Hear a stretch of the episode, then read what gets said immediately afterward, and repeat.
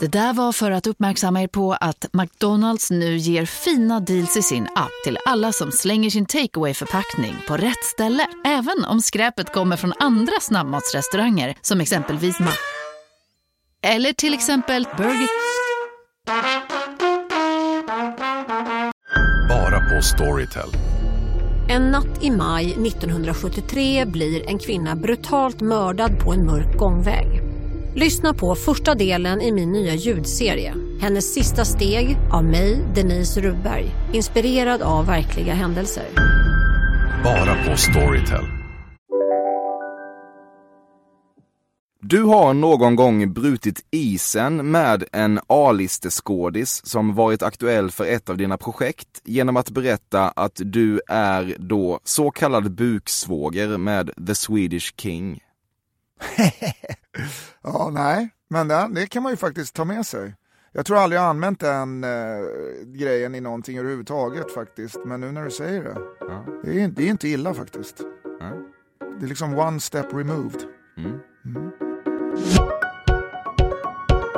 Detta är Fördomspodden av Café och Emil Persson och här går intervjukonceptet ut på att jag inbillar mig att jag redan vet allting om människan mitt emot och serverar därför alla mina fördomar på ett silverfat för att få dem bekräftade. Ibland har jag rätt, ibland har jag sensationellt fel. Men i springan mellan dessa två alternativ uppstår förhoppningsvis lite ny information. Idag handlar det om Brooklyn-baserade Johan Renck. Han katapulterades in i svenskens liv i början av 90-talet. Då som artisten Stackabo och delvis med hjälp av superhitten Here We Go. Och hans kändisskap tappade inte heller i slagstyrka av relationen med dåvarande flickvännen Camilla Henemark. I själva verket ville Johan dock helst syssla med fotografi av något slag och han gjorde sig parallellt en karriär som musikvideoregissör när han jobbade med artister som Madonna, Robbie Williams, Kylie Minogue och Beyoncé. Eller Beyoncé. Dessutom regisserade Johan de sista musikvideo David Bowie överhuvudtaget hann ge ut innan sin död förra året. Han släppte långfilmen Downloading Nancy 2008 som inte blev någon kommersiell supersuccé men har rönt desto större framgångar i tv-serievärlden där han regisserat avsnitt till Walking Dead, Bloodline, Vikings och Breaking Bad. Johan Renck är 50 år, gift med Elin och paret har de senaste fem åren blivit föräldrar till inte mindre än tre barn. Bra mår du inte när Ruben Östlund vinner Guldpalmen? Jaha, intressant fråga. Du menar, du, du tänker på någon, vad heter det, Schmer Glücksenschmerz eh, eller Schadenfreude. Jag, vet du vad, jag blev skitglad när han vann Guldpalmen för att jag vet att han är svensk.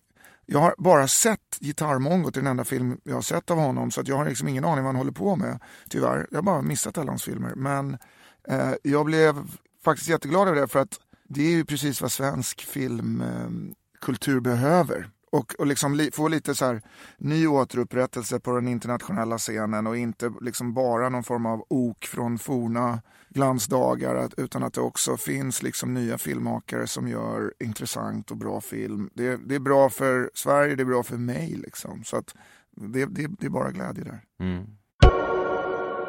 Du har nedlåtande refererat till ett film eller tv-serieprojekts finansiärer som Suits bakom deras kostymryggar. Absolut. Det, det står jag fast vid. Jag, jag, är liksom på sedvanligt kreatörsvis eh, en sutsyrak gubbe. Nej men alltså det, det är ju faktiskt som så att våran värld frekventeras väldigt, väldigt mycket av folk som, som tror sig ha någon form av legitimitet och har åsikter om saker och ting för att de sitter i en sån position. Alltså någon form av executive på ett network eller på en studio. liksom.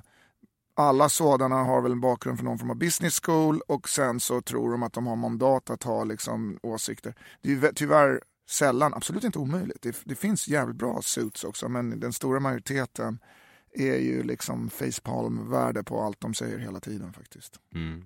Äh, när, vi, när, vi gjorde, när vi gjorde Bates Motel, när vi jobbade på den, så kommer jag ihåg att Suitsen bestämde när de byggde det här, en replika av Bates Motel, hotellet, så bestämde de att vi ska inte bygga taket, det är för dyrt, det går inte i budgeten. Eh, så, eh, så att glöm det, bygg inte taket, det får ni inte. Eh, istället så, så om det kommer ses så får vi posta in det. Liksom. Jag tror att redan i det första avsnittet hade posten för det där taket kostat dubbelt så mycket som vad själva taket skulle ha kostat. Ja. Och det där är en sån typisk suit-grej, att de kommer med det som de tycker är jävligt smarta produktionsmässiga idéer, men det, de är inte det. När, när man postar in det så lägger man till det i Ja, efterhand. i då. efterarbetet, Ja. precis. Människor som eh, pratar om eh, Jackson Pollocks briljans är överlag platta posörer som låtsas förstå konst.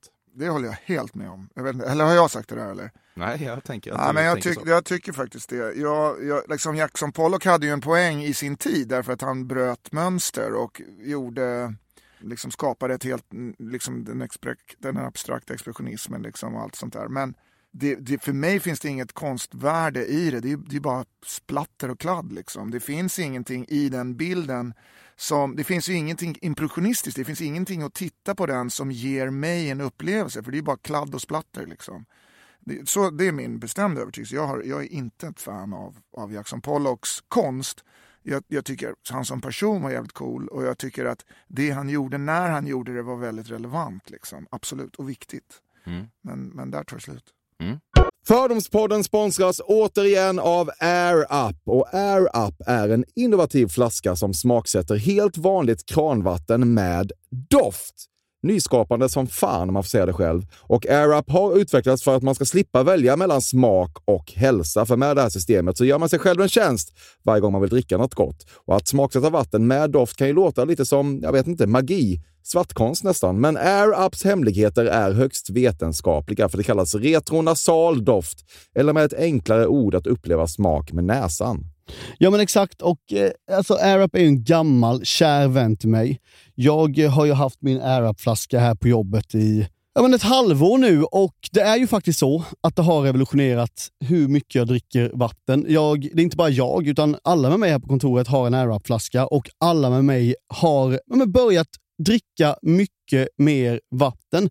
Och Anledningen till det är ju precis som du säger, de här poddarna, så små liksom, vad ska man säga, plasthöljen som man sätter på din Arab-flaska för att få smak. Man kan få en ny favorit som har dykt upp för mig, heter söt kokosnöt. Den vill jag verkligen tipsa om. De fyller mitt vattendrickande, de borde fylla allas vattendrickande. En sak som jag tipsade lite om förra gången, som jag cannot stress enough, är ju att fylla upp din Arab eh, med bubbelvatten. Det blir en eh, helt otrolig upplevelse som jag unnar alla. Det kan också bli en billig upplevelse för det finns en rabattkod som är FÖRDOM helt enkelt. Stora bokstäver där, F-Ö-R-D-O-M, som ger 10% rabatt på ett köp hos AirUp och rabattkoden är giltig till och med den 28 maj och går inte att kombinera med andra erbjudanden. Läs mer på air-up.se. Tusen tack AirUp som möjliggör Fördomspodden. Fördomspodden sponsras denna vecka av Sting Free, världens enda vita snus med skydd för tandköttet. Detta inslag riktar sig bara till dig som är över 25 år och redan använder nikotinprodukter. Nikotin är ett mycket beroendeframkallande ämne. Felix, en fördom jag har om dig och snusare i Småland generellt är att man absolut inte får visa sig svag och erkänna att tandköttet tagit stryk av att snusa. Så är det verkligen Emil. Men visst fan får man skäll av tandläkaren alldeles oavsett. Och ändå, som jag kan berätta, som länge trodde att hans tandkött tålde hur mycket snus som helst. Det var Bengt Wiberg i Stockholm. Men när han fick ont i tandköttet och tandläkaren sa åt honom att sluta så var han inte så stöddig längre. Och då fick Bengt Wiberg en tokig idé. Han tänkte, vad händer om jag sätter plåster på tandköttsidan av prillan? Är det sant? Ja, Och det funkar alltså? Alltså man plåstrar prillan för hand, så att säga? Ja, precis. Plåster på tandköttsidan av prillan testade han och det funkade otroligt nog. Och snuset smakade fortfarande gott och levererade nikotin precis som det skulle. Men det är ju liksom...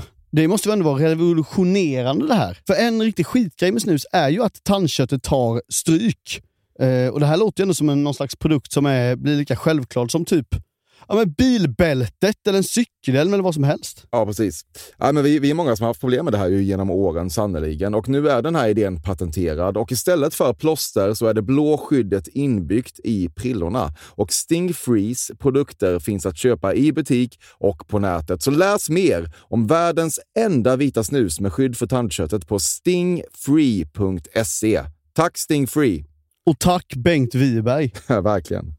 Fördomspodden sponsras av Bastard Burgers som är den norrländska burgarkedjan som ju finns över hela landet plus i Oslo, i Helsingfors och New York och de serverar svenskt nötkött och har en stor vegansk meny. Och vi ska prata lite mer om det här eh, signaturburgarkonceptet för 2024 som går ut på att det varannan månad presenteras två nygamla signaturburgare som gör efterlängtad comeback på Bastard Burgers och det heter ju Hall of Fame. Ja men det ska vi verkligen, men innan vi ska dit så skulle jag vilja lyfta en sak Emil.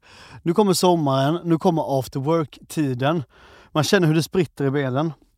Mm. Ta den after work med Bastard Burgers, för vet du, förutom liksom den härliga ambiansen så har de ju spicy nuggets på menyn. Vi pratade om detta förra veckan. De har ju haft chicken nuggets på menyn ett tag, men nu finns det alltså spicy nuggets. De har tagit det till en nivå till.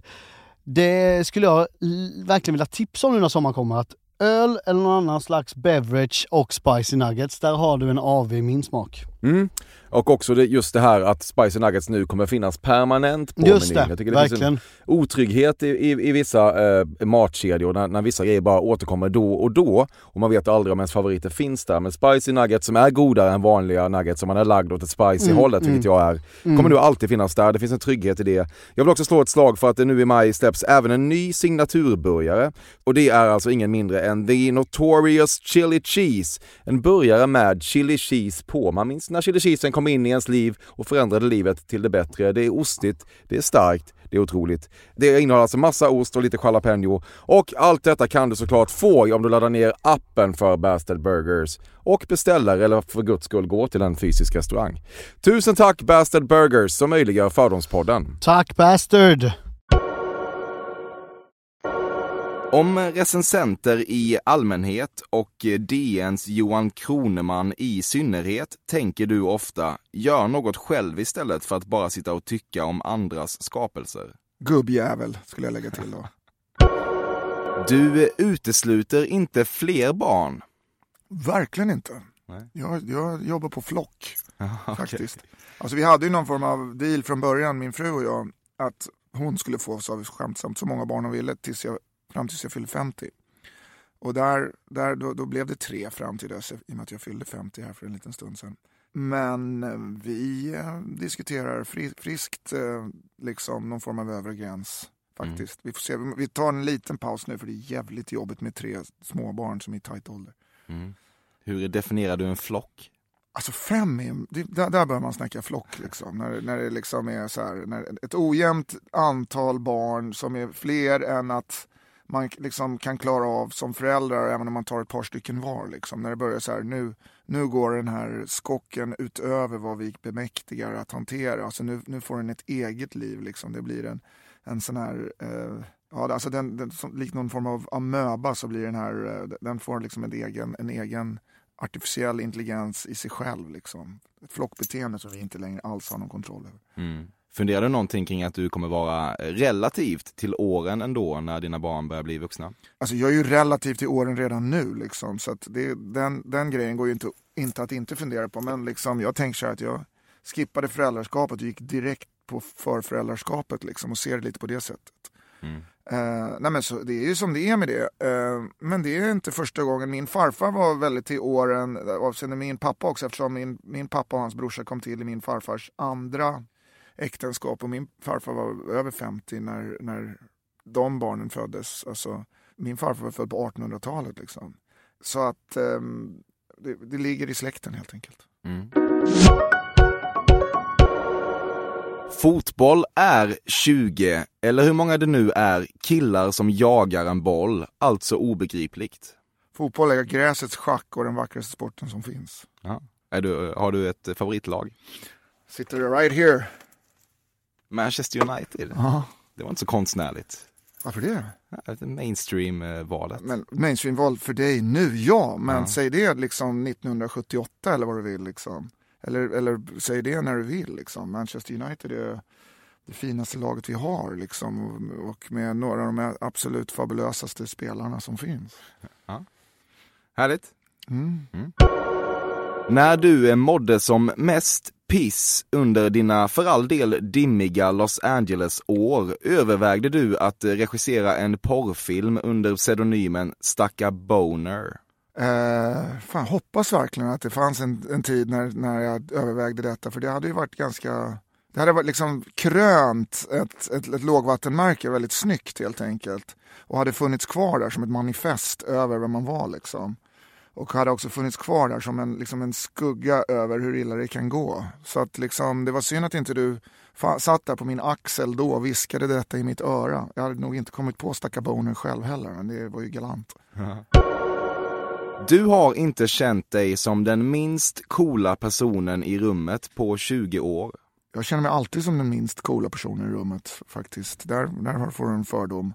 Uh, jag är nog ganska en ängslig människa i det avseendet. Eller kanske nu, det gör jag inte längre, nu är jag så gammal så nu skiter jag i allt liksom. Men, men eh, liksom, det har alltid varit som så att jag har känt en enormt osäkerhet. Alltså vad är det man, nu, nu, nu måste min tröga skalla försöka tänka lite självbild, dålig självbild ja, har, har, har, alltid haft. Inte dåligt självförtroende men dålig självbild. Självkänsla kanske? Självkänsla, ja. det är kanske det ordet vi letar efter. Ja, ja. ja jag vet inte, där någonstans. Alltid bara en mask, Emil. Mm. Det hände i dina singeldagar att du fotograferade dina one night stands med polaroid, givetvis i samråd med den fotograferade. Det, alltså, det har absolut hänt. Ja. Det har tagits mycket bilder, eh, alltså, eh, absolut inte i, i, någon form av komprometterande situationer. Men jag tar mycket bilder generellt. Liksom. Det finns en, det, någonstans i en taxi i London ligger en faktiskt en jävligt fin kamera full med massa roliga bilder från min och min frus första natt. Vi träffades ju på krogen i, under one night stand liknande omständigheter. Eh, faktiskt. Ja. Och den natten togs det jävligt mycket bilder på oss i, liksom, runt omkring i Stockholm och på andra platser. Men den kameran tappade jag i någon taxi i London sen så att den, no, någon kan sitta och titta på de här bilderna någonstans faktiskt. Är det vad Jan Björklund skulle kalla för barnförbjudna bilder? Vem är Jan Björklund? Det är Liberalernas partiledare. Okej. Okay. Mm. Nej, ja, alltså barnförbjudna, kanske liksom stämningsmässigt barnförbjudna. Alltså ett barn skulle nog undra vad som händer i bilden liksom. Men det är ju inte som sagt, det, det, det, det är ju inga pornografiska bilder överhuvudtaget alls. Nej. Förlåt Jan att jag inte vet vem du är. Nu blir det barnförbjudet kände jag. jag tycker det, det piggar upp. Du har för dina amerikanska vänner berättat om och spytt galla på This thing we have in Sweden called jantelagen. Ja, verkligen. Varje dag. Um, tall poppy syndrome heter det i, eh, i, i, i den anglosaxiska världen. Liksom. Um, och det är ju någonting som de inte alls förstår i, i Amerika faktiskt. Där är det ju tvärtom. Där, där, är ju, där härskar ju det raka motsatsen till jantet. Du ska tro att du är något. Och liksom the American dream och everybody can be a hero. Alltså de går ju lite för långt åt andra hållet. Men de är ju väldigt fascinerade över en kultur som, som bygger på där det liksom finns en, så här, eh, en, en underliggande idé om att man liksom inte ska tro att man kan göra grejer eller att man vill göra grejer. Eller sånt där. Det, det, det tycker de är oerhört fascinerande faktiskt. Mm. Du har behövt tämja Brian Cranstons ego under inspelningen av Breaking Bad. Verkligen faktiskt. Eh, det var en intressant resa. Brian, jag älskar honom, han är fantastisk liksom. Men det är klart att det kanske sker någonting med en person som liksom får ett sånt här sorts jobb i den där fasen i sitt liv och blir coolast i hela världen. Och man såg en viss skillnad på honom under de där säsongerna man jobbade där. Från, från början när han var väldigt gullig och ödmjuk och fin och sen när det var mer solbriller och liksom en, en annan stil. Sen gick det tillbaka till att bli en vanlig snäll kille. Um, och jag kan ju faktiskt berätta att en, en kompis till mig eh, eh, skrev till mig och sa så här, hej jag har en vän vars barn är väldigt sjukt och håller på att dö i en allvarlig sjukdom liksom. och det här barnet är ett stor Breaking Bad-fan, finns det någonting, någonting man kan göra? Och jag skickade ett, ett, ett mail till Brian och fick omedelbart, omedelbart tillbaka en film med honom framför 500 statister som gjorde världens roligaste grej före det här sjuka barnet. Då liksom. Sonny Mm. Bryan, han är en fantastiskt generös, god, fin människa. Men det fanns under ett tillfälle faktiskt under säsong tre Breaking Bad, när det var ganska struligt på plats faktiskt. Därför att ibland kan det bli så att tv, att manusen inte riktigt är skrivna i förväg och att liksom medan man håller på och förbereder och filmar ett avsnitt så kommer det liksom sidor av manuset och det är inte klart. Och nu hade hela den här säsongen varit lite så. Och jag fick sitta i, en, i ett rum, Vince sa till mig, du, du får fan ta Brian här lite grann, jag orkar inte Vince, mer." eh, Gilligan, showrunner, Ja, ja. precis. Så att jag fick sitta i ett rum och lyssna. Jag för mig att Brian hade solbrillor på sig hela tiden, men jag minns inte. Jag kan mycket väl ha haft det också faktiskt. I alla fall. Har du eh, ofta? Ja, ja. Ja. ja. Men jag har alltid solglasögon på mig. Eh, han satt där och, eh, och klagade och stönade på, eh, liksom, i, i, i, utifrån någonting som faktiskt i botten handlade om någon form av eh, egosituation. Liksom sådär. Eh, han var frustrerad förstås och det fanns säkert skäl för alltihopa men det var, det var en, det, det, egot var tvungen att tyglas lite grann, ja. Du har inte varit på IKEA på 20 år. Mm, Helt sant. Mm. Det, och jag hoppas att det dröjer 20 år till också. Alltså däremot inget ont om Ikea men jag vill inte vara där. Nej. Nej. Saker och ting är inte sällan postmoderna. Eh, ja det beror på, hur definierar du postmoder, postmodernism då? Nej, Jag tänker att det är ett ord du använder. Ah, det är inte okej. du som behöver göra det. Ja okej. Det är så jag menar. Ja, ja, men det kanske kan stämma faktiskt. Eh, det är eh, rimligt att prata om, om det i vissa sammanhang, ja. Mm. Absolut. Så det är inte sällan nej. Du har inte sett bilden på Lenny Kravitz i en för stor scarf. Det vet jag inte, är det en känd bild eller? Ja, halvkänd. Halvkänd bild? Nej, Ja. jag har absolut inte sett någon bild på Lenny jag, tror, jag vet inte om jag har tittat på så många bilder av Lenny Kravitz, men jag har definitivt inte sett någonting med en för stor scarf. Men nu blir jag sugen på att se den. Ja. Kan man googla det bara? Lenny Kravitz? Intergalaktiskt stor. Är den det? Ja, det är bara att googla. Men är den också det vi brukar kalla Stockholmsknuten scarf? Liksom? Jag, jag vill hävda att den där scarf-grejen någonstans kom från Stockholm från början. Det var många som sprang omkring med den, Stockholmsknutna scarfen Ja. faktiskt. Ska vi titta på den i realtid? Jag vet Ja, inte om det har någonting. Vi, vi kollar. Ja, gärna. Jag vill se den. Eh, hur många meter tyg tror du den består av? Här. Fem kanske? Vad är det för sorts tyg? Är också intressant. Är det tungt tyg? Det är ju eller? egentligen en halsduk Ja. kanske. Fem meter är ganska mycket då. Ha! Det där var en jävligt satsad scarf måste jag säga. Nej, den har jag inte sett och jag tackar för den här upplevelsen. Eller hur? Ja. Ja. Han ser nästan ut som en miniatyr av sig själv. Liksom. Ja, den var bra. Kan inte oses. Nej, den kan inte oses.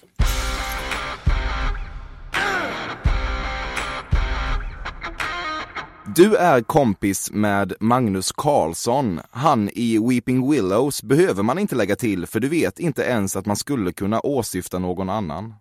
Jag känner Magnus, ja, och, men jag antar att det finns många andra Magnus Karlsson. Så här, men du menar att, man, att varje gång man pratar om honom så måste man säga Weeping Willows Magnus Karlsson till skillnad från...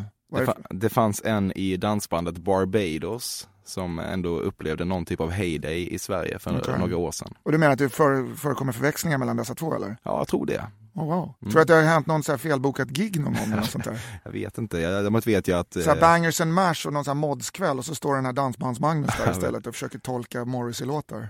Det var ju väldigt komiskt för några år sedan när det var ett ställe, jag tror i norra Sverige, kan ha varit någon annanstans, som skulle boka eh, Nicke Borgen. Det känner du inte till ens vem det är. Nej, nej. Men bokade Nicke Borg som då var sångare i. Backyard Babies. Ja. Ja. Vi släpper det. Ja, men det var. Ja, just det, från Backyard Babies. Ja, ja Mm. nej, det var det var bra. Det är roligt när sånt här sker.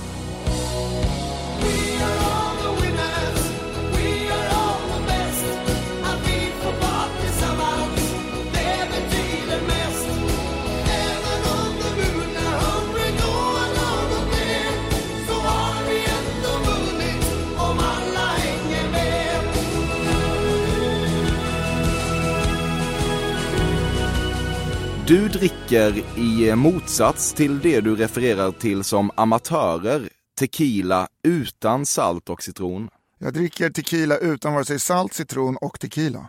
Okej. Så nyttjar jag min tequila. Du har en favorittrummis i Kiss.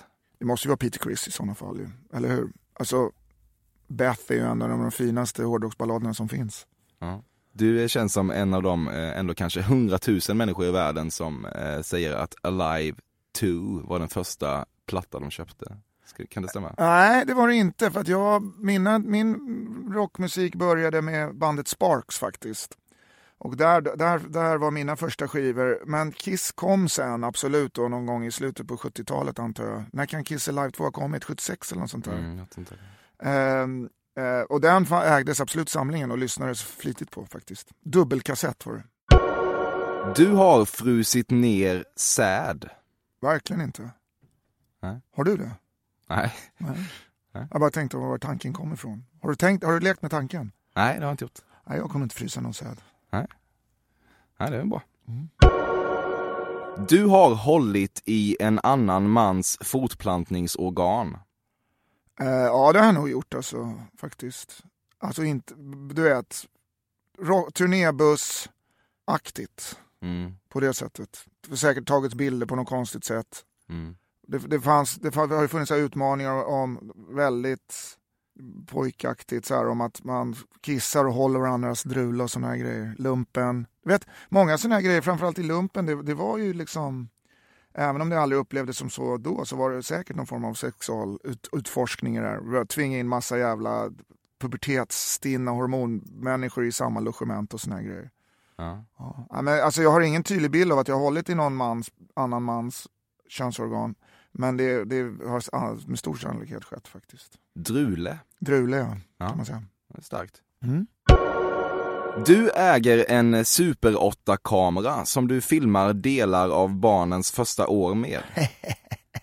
Jag äger en Super 8-kamera men jag har aldrig filmat någonting med. Jag fick den i present någon gång faktiskt. En jättefin liten sån där, vad det nu kan ha varit, en Bolex eller vad de heter.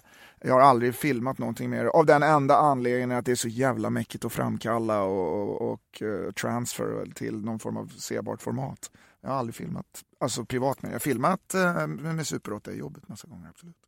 Däremot har jag en gigantisk storformatskamera med en polaroidbakstycke som jag tar mycket bilder på barnen med. Så det är ju nästan lika pretentiöst det. Men det blir så jävla fina bilder och sånt stor, alltså när så här stora, när negget är så stort och det vill säga polaroiden också är så stor, liksom full frame. Eh, det blir så jävla fina bilder. Den är för ett helvete att hålla på med men det blir väldigt fint. Du tillhörde exilsvensk-falangen som hävdade att du på riktigt skulle lämna USA om Donald Trump vann valet. Nej, jag kan absolut säga följande sak. Att jag, jag sa att Donald Trump skulle vinna valet och jag visste att han skulle vinna valet. Och jag var en av dem som sa att jag kommer inte lämna landet. Eh, och alla de som sa att de skulle lämna landet, av vare sig mina kompisar, väldigt få är exilsvenskar, men exilskottar, engelsmän, fransmän, italienare och sånt där. Ingen av dem lämnade landet.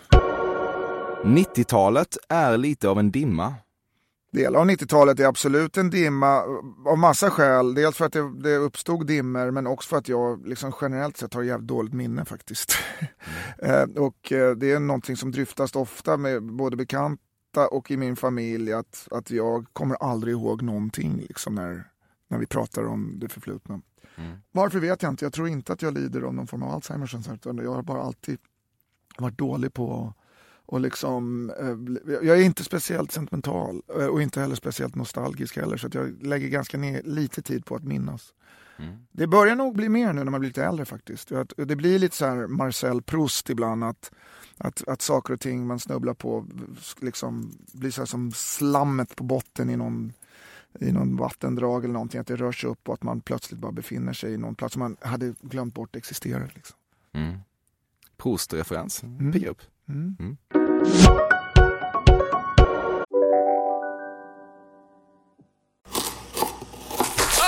Dåliga vibrationer är att skära av sig tummen i köket. Ja! Bra vibrationer är att du har en tumme till och kan scrolla vidare. Få bra vibrationer med Vimla. Mobiloperatören med Sveriges nöjdaste kunder enligt SKI. Just nu till alla hemmafixare som gillar Julas låga priser. En Royobi grästrimmer inklusive batteri och laddare för nedklippta 1 499 kronor. Inget kan stoppa dig nu. Om en yogamatta är på väg till dig, som gör att du för första gången hittar ditt inre lugn och gör dig befordrad på jobbet men du tackar nej för du drivs inte längre av prestation. Då finns det flera smarta sätt att beställa hem din yogamatta på. Som till våra paketboxar till exempel. Hälsningar Postnord. Du får ofta förklara för nya bekantskaper hur du tänkte under Camilla Henemark-åren. Nej, det tror jag inte. Tvärtom, eh, det var ju fina år och jag var ju liksom, Camilla och jag träffades, jag var 21 eller 22 och hon var typ 24, hon var ju några år äldre än mig, så vi var ju barn om man tänker efter. Och det var ju liksom trassligt och knasigt och det var lite så här Sid och Nancy-vibe på alltihopa därför att det var mycket stök och sådär. Men det var ju skitkul, vi hade ju väldigt roligt och det var, jag var ju någon, liksom, jag flyttade ut till Stockholm i slutet på 80-talet eh, och träffade Camilla bara ett par år senare och var liksom någon så här, en, en tönt från landet som plötsligt var i de, i de häftigaste umgängena. Så det var ju liksom en, var var en, rolig, en rolig resa på många sätt. Det kändes lite skönt att världen genom dokumentären Vi är inte längre där i julas eh, fick veta att det var du som var hjärnan bakom Kents vita konsert på Stadion. Nej, för mig är det inte viktigt alls att någon vet att det var jag som var hjärnan. Det enda som var viktigt där var att, att, liksom, det, att det blev vad det skulle bli den där konserten. Men jag för mig att det var med i dokumentären också, men att, liksom att jag och Jocke Eh, när vi stod där, det var, det var, inte bara jag dessutom, det var min bror Martin Renk som var, som var med på den grejen också. Det var Martin och jag som gjorde det tillsammans. Men alltså vi, vi, vi hittade idén, liksom att ett ord, eller vi skrev på turnéaffischerna så skrev vi bär någonting vitt. För vi tänkte att man skulle liksom ha, att det skulle finnas så här, vi tyckte det var roligt att när folk strömmar genom stan den där dagen så skulle man se, kolla han har en vit eh, näsduk i fickan eller så, han ska nog på Kent. Så här. Men vi hade ju aldrig tänkt att folk skulle vara vita från topp till tå. Så när portarna öppnades och de här vita spökena välde in så blev, var det lite chockartat. Du har aldrig ätit svennetacos? Eh, vad är en svennetaco? Det är eh, en taco baserad kring eh, brynt köttfärs kan man säga. Ja, ja men jag fattar vad du menar. Och sen garnerad med vissa eh, tillbehör som kanske inte finns i originaltacon. Ja, men jag förstår vad du menar. Ja. Och, eh, alltså den där, den där taco, svensk, svennetacon tror jag uppkom efter att jag hade flyttat hemifrån så att säga. Det är, det är den ena grejen. Den andra grejen är att jag äter inte kött sedan ganska länge. Mm. Så att liksom någonstans i de där gränslanden kanske det var. Så att jag har aldrig ätit en, en svennetaco. En traditionell svennetaco har jag aldrig ätit faktiskt, nej. Har jag missat något? ja, inte direkt. Nej, okay. Rent konstnärligt har du lite problem med att fortfarande förknippas ganska starkt med Breaking Bad. Men du vet hur det skulle låta om du blev människan som pissar på det som i ganska hög utsträckning banade väg för dig i Hollywood. Uh, nej, jag är faktiskt inte alls speciellt uh, förknippad med Breaking Bad i min jobbsituation. Liksom, därför att uh, där är man ju bara förknippad med det senaste man har gjort så att säga. Liksom. Uh, och, och jag, jag håller på med en stor miniserie för, för HBO nu faktiskt. Och den uppkom, den, han som har skrivit manuset ville ha mig därför att han hade sett ettor och nollor. Mm. Vilket är roligt mm. faktiskt. Eh, Svenska serien ja, med Gustav Skarsgård bland annat. Ja, precis. Så att eh, nej, det, det, det, det, stämmer faktiskt inte alls. Utan det, det, vi, där, där, jag jobbar så handlar det mer om att man blir bedömd efter the last thing. Liksom, eh, faktiskt. Mm. Vad är det för miniserie du utvecklar för HBO? Alltså, det är en, en miniserie om Tjernobylkatastrofen. Ja. Mm. Det är alltså drama. Mm. Du har besökt en bar för att Hemingway besökt den. Eh, ja, det har jag faktiskt gjort. Eh, jag är helt ointresserad av Hemingway eh, och har aldrig varit, inte ett fan ens en gång. Men det finns någon jävla bar i Barcelona där han tydligen satt och söp och skrev eller något sånt där. Och dit gick jag någon gång för att någon sa, där, där, brukar Hemingway, där satt Hemingway och söp. Ja men då måste vi gå dit och supa också tänkte jag då. Så det har jag gjort. Ja. Mm, exakt så. Du vet inte vem André Pops är? Uh, nej, jag vet inte vem André Pops är. Det var ett ballt namn. Ja. vem är André Pops? Ja, programledare på SVT Sporten. Ja, nej, nej, det är många som jag missar känner jag. Mm. Du har sparat smsen från David Bowie. Ja, smsen och e-mailen har jag sparat. Mm. Men det vore ju konstigt, vem skulle slänga dem? Och, och, varje dag när jag skypar och öppnar upp skypen så står det Eh, och varje gång så känns det väldigt obehagligt. Men då står det David Jones offline står det där då, på, Mm. på Skype, Skype-kontakterna. liksom. Mm. så det, och det är ju faktiskt på pricken. Ja, det är höjd ribba för offline. Ja. Du har eventuellt gjort ett litet hårjobb. Ett litet hårjobb? Mm. Vad betyder det? Alltså en hårplantation? Ja, något, något åt det hållet. Ja, nej, jag har inte gjort något litet hårjobb. I Ja. wish. Skulle Ja. behöva ett. Ja. Tycker, tycker du att det är jobbigt att du inte har en superkalufs? Eh, ja, jag tror, eller jag tycker det är jobbigt. Jag, skulle, jag, jag känner så att jag skulle väldigt gärna vilja haft en superkalufs faktiskt. Mm. Verkligen. Det är jävligt irriterande. Min bror har sjukt fin kalufs liksom. Och min syrra har sjukt fin kalufs liksom. Men jag drog något jävligt dåligt strå där och fick någon form av spretiga svintostrån där liksom. Kan vi enas om att du är lite fåfäng? Nej, men man kan nog enas om att jag har en issue med min icke befintliga kalufs. Du blev väldigt indignerad över ryktena om fotografen Terry Richardsons sexuella trakasserier och när du för något år sedan befann dig på samma klubb som honom fick dina vänner hindra dig från att gå fram och puckla på karln. Eh, nej, vi skulle aldrig puckla på karn. Och, och jag, jag tycker att han är en, en idiot. Alltså både med avseende på hans eh, det, det faktum att han liksom beter sig olämpligt med, med tje, unga tjejer. Och att han är en, en halvsopig fotograf liksom. Och att han fortfarande liksom åtnjuter någon form av, av eh, kredibilitet i branschen och att, att folk fortfarande jobbar med honom därför att han är Terry Richardson, det menar för, med det fjärde.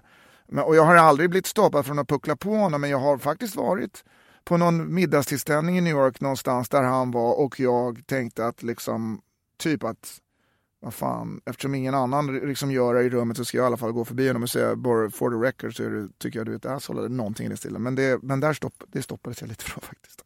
Väldigt nära rätten då, får man säga. Ja, det fanns eh, närhet i det där faktiskt. Är det där någonting du har hört eller någonting du har hittat på? Nej, jag hittar på. Ja, snyggt. Ja. Mm. Fan vilken, vilken fantasi. Men det var fel med Manchester United, så det, Ja, det var det, det balanseras upp där. Mm. Du har deltagit i en sexakt med minst fem andra personer. Nej, nej, aldrig sådana nummer. Nej, Hur många, vad är det för nummer vi jobbar med? Under fem kan vi säga. Okej. Ja. Du har sugit blod från en kvinnas finger. Ja, men det har, har väl varje gentleman gjort. Ja. Eller hur? Bara som en... eh, vilket syfte då? Ja, men du vet, någon, man, man är i köket och så skär man sig på ett rivjärn och så kommer en droppe blod och då suger man blodet. Dels för att man gillar sin kvinnas blod men också för att eh, man ska kunna sätta ett plåster på det. Så. Mm. Du eh, fattar inte riktigt varför Daniel Espinosa får regissera Hollywoodfilmer och inte du. Det fattar jag verkligen att han får. Han, han är väl perfekt för den här sortens filmer, är han inte det? Han är liksom duktig på att göra action eh, eh, och liksom den där sortens grejer som är den stora delen. Jag skulle inte kunna göra en sån här film, jag vet inte hur man gör sånt där. Liksom. Så jag förstår verkligen att han får göra det, han är ju duktig på det. Gillar du de här filmerna? Jag har inte, jag har inte sett någon faktiskt. Jag har sett eh, Snabba Cash som han gjorde. Mm. Eller hur? Det var ju det där han Mm. började. Ja. Men jag har faktiskt inte sett någon av de här andra filmerna. Jag är inte så intresserad av actionfilmer. Jag är inte ens en gång på humornivå. Liksom. Jag har många människor som tycker att Bad Boys, eh, eller vad de nu heter, så här, Michael Bay, spektakel och sånt där är kul och har kultvärden och sånt där. Men jag verkligen gillar inte sånt där. Mm. Du har aldrig riktigt fattat vilket av reglagen på dammsugarmunstycket som är för matta och för golv. Vad driver du med mig? Fan, jag är dammsugarexpert. Okej. Jag är pedant, jag Ja. älskar att tvätta och jag älskar att dammsuga. Liksom jag älskar, liksom det är ingenting jag drömmer om göra, men att dammsuga är något som jag finner väldigt tillfredsställande. Och jag är tvärt, helt tvärtom en sån som specialbeställer munstycken för olika sorters mattor. Därför att eh, det, det finns liksom, i Amerika har- kör ju folk mycket med heltäckningsmattor. Det finns många olika sorters munstycken för det, men där får man hitta munstycken som inte sliter sönder våra fina mattor liksom och så vidare. Nej, jag är mycket kunnig på det området. Mm. Säg till om du har några frågor så kan jag hjälpa. Du tycker att studiecirklar är bland det viktigaste vi har i det här landet utan att kunna definiera exakt vad en studiecirkel är. Jag har ingen aning vad en studiecirkel är faktiskt. Men om Det det är är bland det viktigaste vi har i landet. ja, det är, alltså bara rent på min snabbtolkning av ordet är så ja. Det är, en, det är en cirkel i vilken man studerar saker och ting. Det är en samling människor som sitter i ring och studerar och det tycker jag låter som en hyggligt viktig grej att hålla på med. Du tycker att din eh, kompis eh, Jocke Berg är integritetsgoals och det är mycket just den grejen som förenar er. Eh, Att han är in, integritets... Ah, Goals, alltså det? att han är någon att se upp till. Alltså, ja, ja, ja, i- ja i jo, absolut. Jag har stor respekt för hans, för hans integritet och för hans förmåga att, eh, att dra gränser på det sättet. Liksom, eh, verkligen. Han, där, där skulle jag önska att jag var mer som honom faktiskt. Mm. Ja.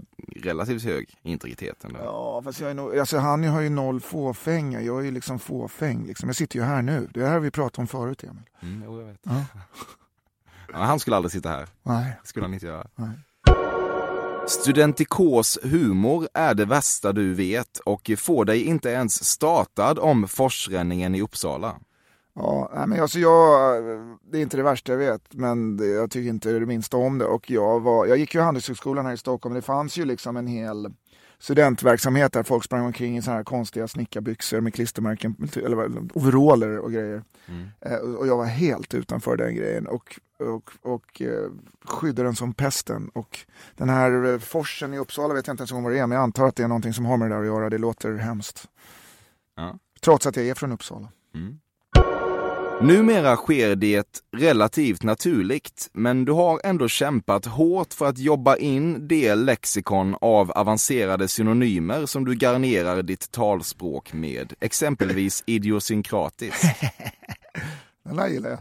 Uh, det där är, jag tycker om eh, synonymer eh, faktiskt. Eh, och och jag, när jag skriver någonting själv så blir det ofta väldigt tillkrånglat alltihopa för att jag håller på och liksom vill, vill inte att använda de enkla orden. Liksom, när, när man mycket väl vet att det skrivna ska ju faktiskt vara jävligt enkelt. Eh, men var det där kommer ifrån, det är absolut inte tillkämpat eller inövat på något sätt. Jag tror bara faktiskt att jag har ganska stort ordförråd och det är grundat i att jag alltid sen väldigt liten, sen jag var väldigt liten har läst otroligt mycket. faktiskt. Så det, det kommer därifrån, helt och hållet. Och sen det faktum att jag var tvåspråkig sen jag var väldigt liten, därför att vi flyttade till Amerika liksom när jag var fyra år gammal och så vidare. Och och jag lärde mig engelska då. Tror jag liksom har haft hjälpt till i någon form av språkelasticitet i huvudet därför att eh, jag tror att det, det händer mycket då när man som barn lär sig tvåspråk. Jag tänker på, på våra barn nu som liksom börjar bli tvåspråkiga också. Att det, det är någonting som, som händer i huvudet då faktiskt när det gäller ord och språk. Mm. Och avslutningsvis så ta, sa jag alltid min pappa som var en väldigt ödmjuk, gullig, fin man utan några som helst liksom, eh, uppåtsträvande ambitioner. Men han sa alltid Språk är makt, sa han alltid. Han var väldigt, eh, eh, han var en språkekvilibrist faktiskt. Men han, han, kunskap och språk är makt tyckte han. Liksom. Och idiosynkratiska är saker. Det är ett bra ord Mm. faktiskt. Det är ett väldigt, väldigt bra ord. Alltså, idios, vet du vad idiosynkratiskt betyder? Eh, jag intervjuade ju dig tidigare. Uh, Påminner du mig om det eller? Nej, men du, du, jag minns att du sa det här ordet kanske fem gånger på en timme och då fick jag googla snabbt vad det Ah, var för okej, någonting. Men jag har fan glömt det igen. Men Är idiosynkratiskt... det, är, det, är det en väldigt stark och instinktiv motvilja mot någonting? Nej, Nej. verkligen inte. Idiosynkratiskt betyder en egenhet som är specifik för en viss person. Liksom. Ah, okej. Att liksom, att, att om jag skulle säga att det är den här skjortan, det, det är väldigt liksom e- Emil idiosynkratiskt, för det är bara han som har just sådana här skjortor. Det är en del av det som definierar honom. Ja, Liksom. fattar. Så att idiosynkratiskt betyder specifikt runt, en, en, en, liksom, runt någonting som bara finns hos den personen Mm. eller hos den saken. Liksom. Mm. Du kan ha en eh, lite slapstick-orienterad relation till din penis på så vis att det piggar upp att ibland lägga den på platser där den inte alls hör hemma och så vidare. Nej, jag har inte alls den relationen med penisen faktiskt. Men återigen, jag går tillbaka till eh, turnébussliv. Liksom. Det, det, det, turnébusslivet är kanske det som tar fram de absolut sämsta sidorna hos eh, unga män liksom, faktiskt. När det gäller just eh, olika sorters barnsligheter som har att göra med snoppen. Mm. Blir det en Stackabo-comeback? Eh, nej, Nej. det blir det inte. Nej. Inte så vitt jag vet. Jag då och då, en gång om året, så kommer det så här, hej! Här, vi, vi skriver till dig från någon konstig stad i Ryssland. Här, ska du, vi undrar om du vill komma och spela tre Stackabo-låtar. Eh, Liksom, och framföra det. Här får du, du får ett jättefint hotellrum och massa pengar och grejer. Så. Ja. Men, nej, det kommer inte bli någon sån. Hur mycket pengar, eh, vad kostar det att få en Stackabo på scen i Ryssland? Eh, ja, det är bra. Men jag kanske ska sätta ett pris och se om det möts då. Ja. Pris finns ju ändå. Ja. En miljon euro. Nu vet ni det ryssarna. Mhm. Du har sett Forrest Gump och tänkt, hur kan de efter så extremt välgjorda rekonstruktioner av historiska skeenden och möten med JFK och allt, välja att förstöra hela illusionen när de ska illustrera upptäckten av Smileyn och Tom Hanks torkar sitt leriga löparansikte med en tröja som hans ansiktsavtryck då bildar en leende smiley på. Det är ett sinnessjukt så kallat jumping the shark ögonblick och alla måste avgå. Svar nej.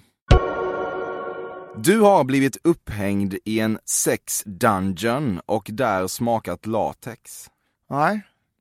Och har aldrig sökt den upplevelsen heller faktiskt. Är du eh, BDSM-vänlig? Jag är väldigt okinky helt enkelt. Faktiskt. Jag har inga, inget fuffens för mig. Det är väldigt eh, straightforward faktiskt. Detta betyder att eh, intervjun är slut och nu ska du ha en synpunkt på eh, min eh, fördomsfulla bild av dig. Eh, den var ju spot on alltså. Det var ju bara helt perfekt. Det fanns ju, eh, jag, jag satt ju mest och höll med kändes som och eh, tyckte att dina, du har lagt ner mycket tid på att skapa en bild som jag tyckte var väldigt rätt faktiskt. Mm. Upplever du ofta att eh, folk har en eh, förutfattad bild av dig? Mm, ja, eh, ja det, tycker, det tycker jag att jag uppfattar faktiskt. Det tycker jag. Men sen kanske den är rätt också, den här förutfattade bilden som de har. Vilken skulle du säga är den vanligaste missuppfattningen? Eh, alltså jag skulle säga, liksom spontant vill jag säga att folk tror att jag är väldigt dryg. Mm. Men jag kanske är dryg. jag vet inte. Nej, jag vet inte. Nej, men jag tycker inte att jag är dryg. Jag tycker att jag är en ganska snäll människa faktiskt. Eh, men jag tror att folk, det har, det har ju hänt, det som understödjer den här idén, att det har hänt vid många tillfällen att man har gjort någon form av intervju eller deltagit i något sammanhang genom åren som har slutat med orden Va? Men du var ju riktigt trevlig, du var ju inte alls dryg. Då blir det så här, vem fan har sagt att jag är dryg? Och där någonstans börjar det. Jag vet att du är ganska poddrestriktiv så jag är väldigt glad att du kom hit Johan. Ja, Tack snälla. tack för att jag fick komma, det var jätteroligt. Rasslet i bakgrunden av det här avsnittet kommer alltså från Johan Rengs armband och ska inte ses som störningsmoment utan som, antar jag då, idiosynkratisk inramning. Musiken till Fördomspodden görs av Carl Björkegren. Om han har något idiosynkratiskt i sig vet jag inte. Faktum är att ingen vet något om Carl Björkegren. Däremot vet jag att min mailadress är emil.perssonatcafe.se och att man kan mejla dit om man har synpunkter. Nu stänger vi butiken för den här gången, men den slås upp på vid gavel redan nästa onsdag igen. Då rear vi ut en annan framstående persons själ. Allt ska som bekant bort. Det blir härligt. Ta hand om er så länge och fånga dagen, för i nuläget finns det inget som tyder på att den kommer tillbaka igen. How could I forget that I had given her an extra key? All this time she was standing there, she never took her eyes off me. You think I'd leave your side, baby? You know me better than